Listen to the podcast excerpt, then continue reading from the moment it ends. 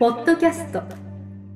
土屋順次の治療のヒントプラスは他とは違う結果の出る治療方法。絶対的なパフォーマンスアップが叶う運動療法。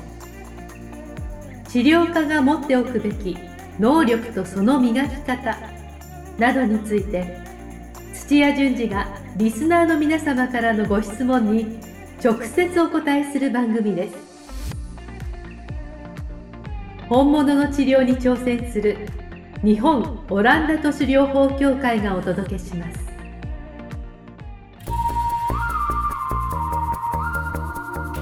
皆さんこんにちは。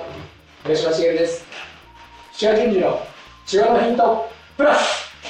先生本日もよろしくお願いします。よろしくお願いします。お願いします。今日お話しするテーマなんですけれども今日は腰痛と頭痛両方痛い方に対してどうアプローチすればいいかというのを先生にちょっとお話ししてもらいたいと思います。はい。あとはあの皆さんチャンネル登録 LINE 登録ぜひお願いいたします。コメントなんかもあの登録してもらうと僕らもちょっとやる気になりますのであの僕もやる気になりますのでぜひよろしくお願いします。ということで。はい。先生あのーはいはちょっと質問の前になんですけれあども。ら、質問来るかなと思ったら。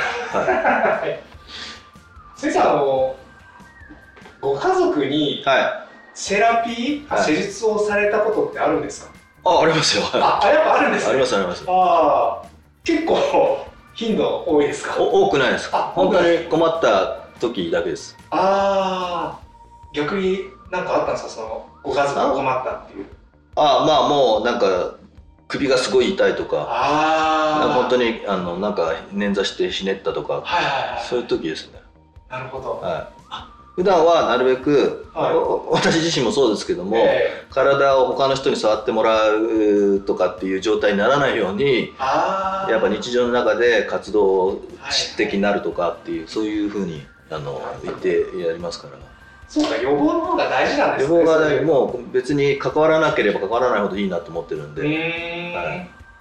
あじゃあご家族の方にもあの普段からさ予防の仕方なんかもまあ言いますけどどこまでやるかは本人次第ですけどここあの今回のコロナの春先のコロナの頃はええもう急に自宅に閉じこもっちゃった感じだったんで、はいか最初これはもうすごく活動量落ちちゃうからっつってええ。朝早起きして、えでラジオ体操してみたり散歩してみたりとかってで続きそうなのどれだろうって言いながらやったりねそういうそういうの作ったりしましたけどね。えー、いや単純にそのご家族の方とか、はそういうあの施術もそうなんですけど先生から受け放題じゃないですか。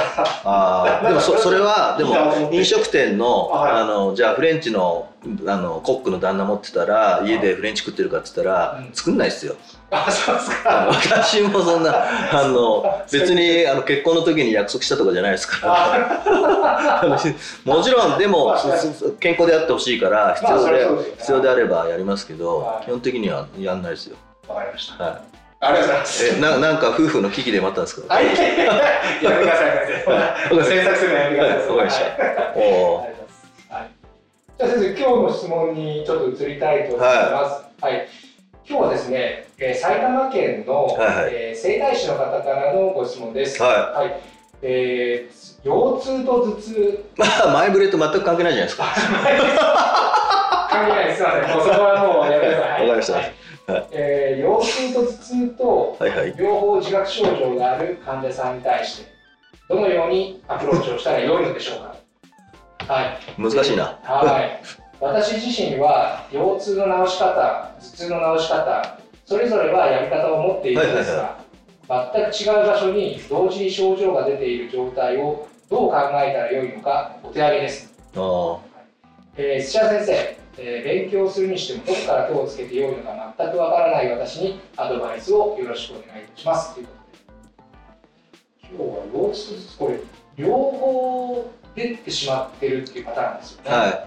あんまりないんですか？こういう腰痛頭痛両方困ってらっしゃる患者さんとかってそんなこともないですけども、はいあので両方とも出てるっていう時は、うんあんまり体の状態よろしくないんですよ。なるほど、はい。で、えっ、とまあ人間の体っていいろんな単純なシステムのあの組み合わせみたいなところがあるんで、で言うとあのおそらく整体師さんとか、あまあ、今回整体師さん、えーなのかな、そうではい、あの重生師さんとかってあのどっか使いすぎてるから、そこが張ってるとかっていうあー直接的な物理的にこうやって使ったからとかあるいは全然使ってないからあの癒着しちゃったとかっていう感じでだからそれをあの剥がそうとかほぐそうとかっていう感じから言うと、はうーまあわからないですけど頭痛出るようなことがいっぱいあったと腰があって場所が離れてて、うん。それがなんかあの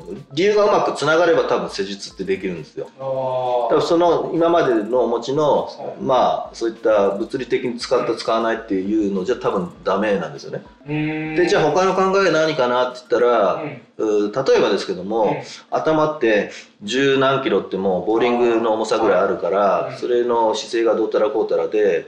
で顎が前に出てるからずっと首のここを使って張ってて、うん。まあ肩こりと同じですけども、あはい、ずっと肩が重くてで目にくるあ頭にくる。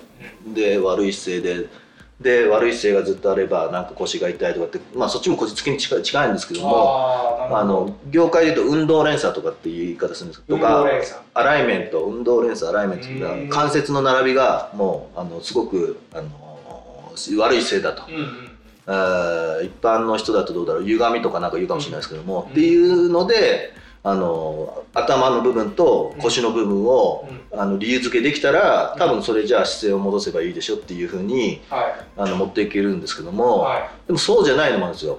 あで針の人たちとかだと、はい。私針の専門家じゃないからあれですけども、え経絡とかまあ気ですよね。気？気気がこうはい、エネルギーとかがもうこう回ってればうん体はうんまあもう生命力があるというか治癒力とはまた違うみたいなんですけども、っていうところがうん。外からの気でうんそれがあのうまく流れないとかっていうふうになるとああっちの東洋のやつだと、あの全部流れるのが止まったからなんかあのいいろんなところに症状が同時に出るって言ってそっちの方がは合ってる場合もあるあるんですね。い合ってる場合もあるってことですね。へーそうするとあの人たちはそのあの気を流すために、うん。まあその気が流れる経路のどっか違うところをなんか針で刺激するとそれが流れるようになるとかストップあの外からの気をストップさせるとかっていうのもあるし、へえー、と西洋のやつで言うと、はい。もう一つはー、うん。えー、と自律機能がおかしくなったっていうところから言うと、まあ交感神経副交感神経でもう常に目ギラギラして、うん。でもう仕事モードで,、うん。で仕事モードの時ってあの血流はすぐ動ける逃げる戦うっていうことができるように興奮してて、はえー体の90%のあの血液を、はえー筋肉系に送るんですよ。とあですね。とパチッて目を開けるために脳にものすごくああの送ってるんですよ。はい。送ってるわけですね。っていうことは反対に考えると、うん消化器系には、うあの10%しかないのでそうその時に物食べても消化あんまできないんですよ。へえなるほど。はい。だけども普通はバイオリズムって言って、はそういう興奮してる時と、うん。まあ夜また寝る時とでそれが収まって今度はこれを吸収するとか、持ってるエネルギーを必要なところに送るとかっていうので副交感神経が働くっていう繰り返しでそのババランスがもう交感神経でもうギラギラこうすごくあの長く勉強してるあ勉強っていうか仕事してるとかあの昼夜が逆転しちゃってるとかっていうとそれがアンバランスとかもうそういう状態になってるといろんんなとこにこうあの不都合が出てくるんですね。で言うとじゃあそのバランスを整えようって言って、うん。一日の生活リズムなのか、うん。もう直接心理カウンセラーで、あのなんか、えーすごい悩んでることないですか？みたいなうん。カウンセリングするとかっていうようにそれぞれなんか理由がちゃんとこうなぜそれが出たかっていうのがあのなんかがこう筋道立ててつけられるとうん施術できるんですよ。うんで今のやつはどどれもあの頭痛と腰痛出るのに当てはまる時時が結構あるんですね。なるほどはい、今簡単に3つ言いますけどもっとあるんですけども、だからそれがのどれかなっていうような知識なり経験が身についてこないとうん。別に頭痛と腰だけじゃないと思うんですけども肩とあ足とか確かにあるいは2つでしたけども、ええ。私とかははあのすごい難しいものであると、は首とこっち肩と、はい。えー腰と でしかもなんだあのいそんな方がいらっしゃる。はいあありますあります。同時に、はい、同時に。でか片方がひあの左側だけがそれだったらまだ考え方もいろいろあるんですけども、はい。例えば神経は、はい。えーまあ、顔面のところで簡単になりますけど、えあのひ左半身と右半身を、はい。あの司っててえ。でそこがあのちょっとなんか問題あると左半身のが不随になるとかうん。下半身不随になるから神経の経路のどっかの問題だとかはっていうふうにできるんだけどいも、はいうん先ほど複数で、はい。あの左肩と右膝側なんていうとそれとも外れるし、そっかそういうことですね、はい、だからなんかいろんな理論があるので、うんそれのどれなのかなっていうこう多角的ななんかあの知識がないとうん。なかなか見分けられないですよね。なるほど。はああ過去のポッドキャストでもなんか聞いたような覚えがあります、はい。なんか見立てのところでい、そうです。象形法じゃないですけど。はい。はい。仮説を立てるっていうのがすごく大事なので、闇雲に、えー頭の頭痛の施術と多分あの腰痛の、うんっていうお持ちって言ってたんで、うん。でも多分つじつまが合合わなくてもそれややっちゃうとうん。もう全然効果ないですから。それはそれに効果がないと、は難しいな。はい、だから、まあ、せんもう知らないんだったら知ってる人に任せるのかは今回のこのテーマをきっかけにそういうのをこの直し方があるよっていうのそれでも1個じゃないので、えはい。はい、まず1個どっかの考え方なのか流派なのかはい。身につけた方がいいです、はい、でもその1個だけで治るっていうものはない、ほとんど当てはまる1個だけに当てはまるなんてもうないですから、ははい、あのそれをあの極めたとしていも、はい。そうじゃない人もいるっていうちゃんと謙虚な気持ちで全部直してやろうなんていう いるんですよこう囲い込む治療家って。あそうです直せるとなんか自信持っちゃうんでみんな。先生先生先生先生って言ってあの言われるし、私はあの自分のあのここにもありますけどもコンピューターの中で X ファイルっていうのを作ってるんですけども理由がわからない直せなかった人たちの私のもうお点ですよね。もうお点って言ってないですけどももうお手上げの人は他の人に回すみたいな、はい。直す人しか手出さないですから。なるほど、はい。X ファイルがあるわけです X ファイルもはいありますよ。患者さんにとってそっちのそっち早くだからセカンドオピニオン、ねサードオピニオンってあの早めにそういった合うところには回った方がいいですから、分からないんだったら分からないって言ってもらった方がいいですもんね、だからそもそも全員を治そうっていうのがおもうちょっと行き過ぎちゃってますよ。はい、あーそうですよね。患者さんのことを思ったらそういうふうに正直に言ってあげた方がいいってことですはい、でもこの方はねこうやって自覚できてるからいいですよね。あはいだからもう別々でアプローチしてうん。でずっとあの私のとこ来てれば治るからみたいなのでず突っ走ってる方はちょっと要要注意であのここの方みたいに謙虚におやっぱどうやってやろうかなっていうねここのスパスタートはいいと思いますけうどね。ちなみに先生先ほどそのは引き出しは理論の引き出しはたくさんあった方がいいっい、いいですてね。おっしゃっていますけども、これあればあるほどいいんですか？使い分けられないといけないんであのセミナー巡りしてる人は自分は理論いっぱい身につけてるっていうような使えなければ意味がない。錯覚するんですけどはこの理論のいいとこ悪いとこ、うん。この理論のいいとこ悪いとことか、この理論と理論の関係はどうだとかっていいうのが俯瞰できるようなとこまでいかないと、はなかなかの理論に振り回されちゃうんで、えー、あとそれって実践しないとやっぱダメなんそうでですす。実践しないともうケースごとで全然違うんで。それは結構時間かかりそうですね。かかりますねやっぱり。でも日々意外と忙しいんですけどもそれをやってないから、はもう1年2年根詰めて、いはい。あのそのいろんなはい。理論の組み合わせのことをやっちゃうとええ。意外と早く身につきます。あ単に集中型で一気に身につけちゃうはとい。う方法が。い、多分どどどこの業界でもはもうそこの業界で知らなくちゃいけないものバーってあったら3年ぐらいももう根詰めてバーってやるとい、うん、身につきますよ。3年はかかるんですね。3年ぐらいかかるんじゃないですか。でもたった3年じゃないですか。あまあまあそうですよね。その治療あの業界ですごいトップの方になるって意味ですよ。ああそれぐらい？はい、もう語語学でもビジ3年経ったら。ビジネスでもね、あのし集客する、まあ、この辺のあの、医療系でも集客に悩んでる方とかいると思うんですけども、治し方にしてももうあいろんなあのことっていろんなって意外とそんなにあのいっぱいないんで、うん、うんはい、で組み合わせだとか使いこなすレベルにもう本当に集中して、バーッとやると 3, 3年かな？えー、ちなみに先生もそういう根詰めて一気に学んだ時期ってあったんですか今まで？オランダじゃないですかね。ああそれがオランダの時なんですね、はオランダ何年ぐらいでしたっけ？オランダは、まあ、10, 10年近くいましたけど。まあ、しあのし資格取ってからも仕事があったんで、はい。でもオランダの中でもギュッと本当に根詰めて勉強した時期ってあったんじゃないですか？さらに。最初ゼロからいい医療系じゃないですからゼロからまあ4年かけて資格取った後にまあそれ理学療法士ですけどもその後の3年だから理学療法士の資格取る前後から、はい。えー、どうだろう4年ぐらいかな。だからやっぱ 3, 3年あ4年。それぐらいあったわけですね、はい、はい結構勉強されたんですか？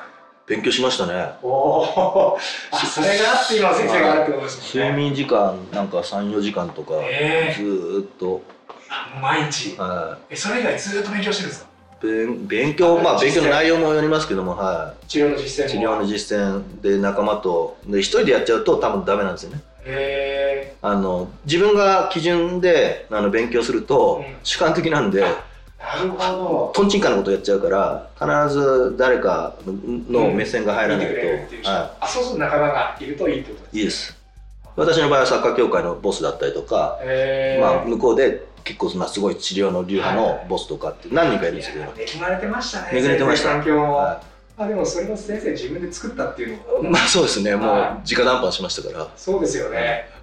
わかんない言葉言ってたと思いますよ。勉強させてくれって言って変な外国人が。は なるほど。わかりました。いでさそろそろちょっと時間が近づいてきこれまままとめられないんじゃないですそかれですね。勉強しろみたいな。でもそうですねまとめはでもやっぱその理論のまずは引き出しがないとその理由がわからない。ってことそうですね。はい、で知らないものに対してしはやっぱりできないですよ。ということですよねはでまあその理論も、まあ、あの知ってるだけじゃなくてやっぱ実際使ってみてどうなのかっていうところまでやらないと身につかないですよ身につかないでやってみると、えーうまくいかなかったいったっていうのが分かって、いかなかった時にはなんでだろうってまたそこで考えての繰り返しですよ、なるほどなるほど、ははい。でさらにはそれもまあなんとなくその勉強するんじゃなくてまあ1年なり2年なり、まあ、できれば3年ぐらいかけてガッとい、集中した方がいい。です体系的に集中して一つを極めちゃった方がいい。です、身につきやすいですよ、はいってことですよねで先生もそういう時期がやっぱりあったということですはいはいはい。はい。じゃあ、あの先生、本日も貴重な話、ありがとうございました。はい、ありがとうございました。今日のポッドキャストはいかがでしたか？番組では土屋順次への質問を受け付けておりますウェブ検索で「オランダ都市 DMT」と入力し結果に出てくるオフィシャルサイトにアクセスポッドキャストのバナーから質問項目をご入力くださいまたオフィシャルサイトでは無料メルマガも配信中です。ぜひ遊びに来てくださいね。それではまたお耳にかかりましょう。ごきげんよう。さようなら。この番組は提供日本オランダ都市療法協会ナレーションボイスアップマスターコーチ春でお送りしました。